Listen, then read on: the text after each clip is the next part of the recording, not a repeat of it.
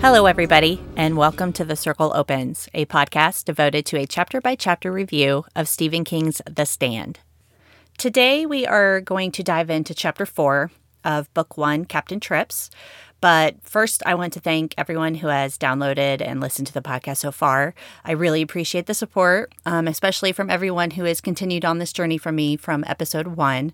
Um, I understand that this is a rather large undertaking and it's going to take us a while to get through this book, but uh, so far I'm having a lot of fun and I hope that you are too today, as you can probably tell by the minute count, is uh, this episode is going to be a bit shorter than the first three.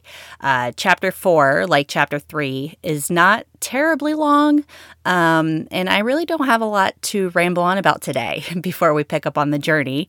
Um, so you're welcome for that. And uh, so why don't we just dive right into chapter four? Um, a quick recap of last week. Uh, we checked in on the people of Arnett, Texas, uh, more specifically, Bill Hapscomb, Vic Palfrey, and Norm Bruett. If you remember, Norm, Vic, and Hap all woke up feeling ill, uh, passing it off as summer colds, uh, as most of us probably would. Joe Bob Brentwood, a deputy and Hap's cousin, came to see Hap and Vic at Hap's Texaco to warn them that some people from the Atlanta Plague Center would be arriving in Arnett soon, and there was the implication that they would have uh, the six men who witnessed Campion's illness uh, uh, quarantined. Joe Bob explained that the doctors and pathologists from Houston who had examined the bodies of the Campion family had seemed to be pretty scared by their findings, uh, calling in Atlanta shortly after. And that chapter had ended with Norm's wife, Lila, uh, starting to feel congested as she babysat Sally Hodges' three kids, one of which was already starting to cough and spit up phlegm herself. So here we are in chapter four. And this is very, very different from the first three chapters. Uh, we're introduced to a man named Starkey. And we learn fairly quickly he's a soldier, uh, having attended West Point. He's won medals, advised presidents. He's been through some dark times in his life, dark moments. But this moment scares him. It reads He was scared, so deeply scared he hardly dared admit it to himself.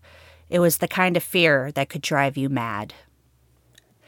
Starkey is watching five TV monitors, uh, and as he gets up to examine them closer, a piece of paper falls from the table uh, where he was sitting, and it reveals that the virus strain that killed Campion and his wife and daughter is a high risk mutation with a mortality and communicability rate uh, estimated at 99.4.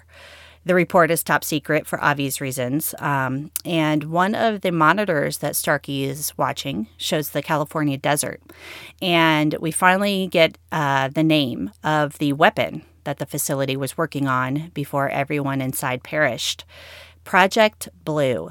The other monitors, or at least two other monitors, uh, give us some insight into what Campion saw on his own monitors before he fled the Army base and California with his family. Two of the monitors show the physics and viral biology labs, and the viral lab is full of animals, which Starkey observes don't seem to be sleeping. And I took that as the animals are not dead, unlike the dead scientist sprawled out on the floor. And we learned that this was Dr. Eswick, who had won a Nobel uh, Peace Prize. And another monitor shows uh, another dead man with his face buried in his pea soup. And this particular imagery bothers Starkey. Uh, imagine he thinks he thinks about this. Imagine having someone walking up to you to tell you that you will spend eternity with your face in pea soup. And as Starkey says, it stops being funny when it starts being you, which I think is uh, a really great, great line in this chapter. And the this monitor reveals the Project Blue ca- uh, cafeteria, and there's a lot of people dead inside of it. It seems as though they've all died rather quickly. Uh, some with drinks still in their hands or slumped against the juke, against the jukebox and the clock in the cafeteria stopped when the lights went red. And the date, June 13th, 1990 at 2:37 in the morning and 16 seconds. For me, it's uh, pretty creepy that the dead are still inside this facility. Uh, obviously, this project had been top secret, uh, with such a high mortality rate, it's no wonder that no one has ventured deep into the California desert yet to remove and dispose of the bodies. But Project Blue has already been unleashed thanks to Campion, and it's possible that the military is simply waiting for word from Washington as to what to do from there. Uh, Starkey is interrupted by Len Creighton, he delivers Starkey some news on the six men from Arnett, Texas. Uh, we know them as Hap and Vic and Stu and the others. And it seems as though Hap um, and the others were taken to Atlanta and put through preliminary testing to see if they picked up the strain of flu. And the results are not good. Five of them have tested uh, positive for Project Blue, or as Creighton calls it, A prime flu. And but one, Stu Redman, has been testing negative. And this might be good news, but as Creighton points out, uh, Campion was negative for 50 hours before it hit him. So um, I guess there's still kind of a wait and see with Stu. Uh, still, this makes for a really interesting observation.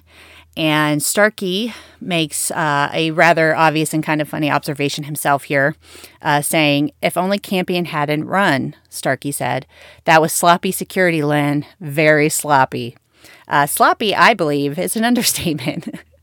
and uh, yeah, you think. But uh, granted, Campion was supposed to be locked in the guard tower, um, and he just managed to escape uh, within seconds uh, to spare. So he managed to get off the base before anyone else knew what had happened. And I think the real question is uh, could they have contained this even if Campion hadn't escaped? Uh, who really knows? I mean, not that it matters now. What's done is done.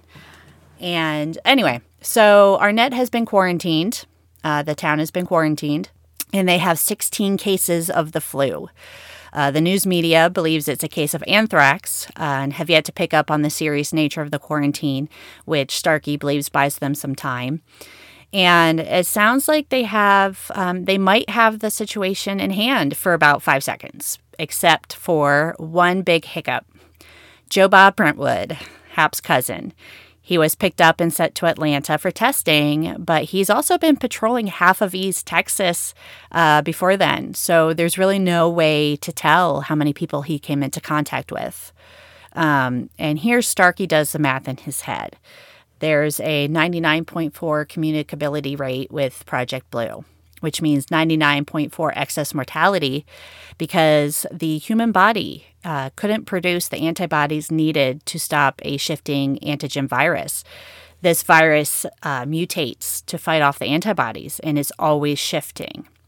This means there it's basically impossible for them to develop a vaccine for this because there's no vaccine that could stop it, no vaccine that could shift with this virus to continually fight off um, the flu.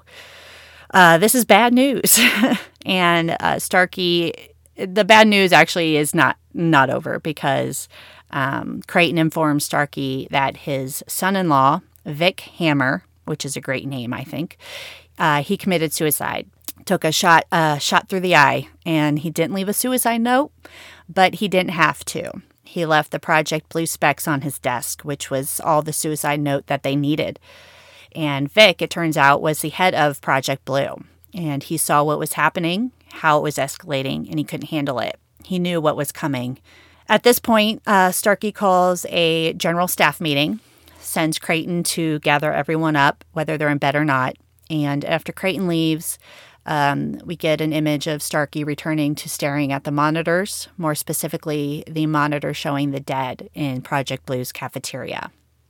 So, this is a very quick uh, chapter from King. Uh, and just like chapter three, it's very effective. Uh, he, we're getting introduced to the military, uh, the government involvement now. Uh, he uses Starkey and Creighton as a means to explain just how this mistake happened or could happen. And we see this through the eyes of uh, Starkey having to tell his own daughter that her husband is dead and why. He explains it like this How is he supposed to tell Cynthia about this? I'm sorry, Cindy. Vic took a high dive into a cold bowl of soup today. Here, have a downer. You see, there was a goof. Somebody made a mistake with a box. Somebody else forgot to pull a switch that would have sealed off the base.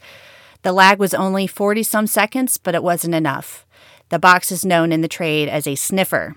It's made in Portland, Oregon. Defense Department Contract 164 480 966.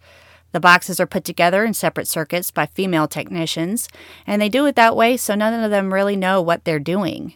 One of them was maybe thinking about what to make for supper, and whoever was supposed to check her work was maybe thinking about trading the family car. Anyway, Cindy, the last coincidence was that a man at the number four security post, a, a man named Campion, saw the numbers go red just in time to get out of the room before the doors shut and maglocked. Then he got his family and ran. He drove through the main gate just four minutes before the siren started going off, and we sealed the whole base. And no one started looking for him until nearly an hour later because there are no monitors in security posts. Somewhere along the line, you have to stop guarding the guardians, or everyone in the world would be a goddamn turnkey. And everyone just assumed he was in there, waiting for the sniffers to sort out the clean areas from the dirty ones. So he got him some running room, and he was smart enough to use the ranch trails and lucky enough not to pick any of those where his car could get bogged down.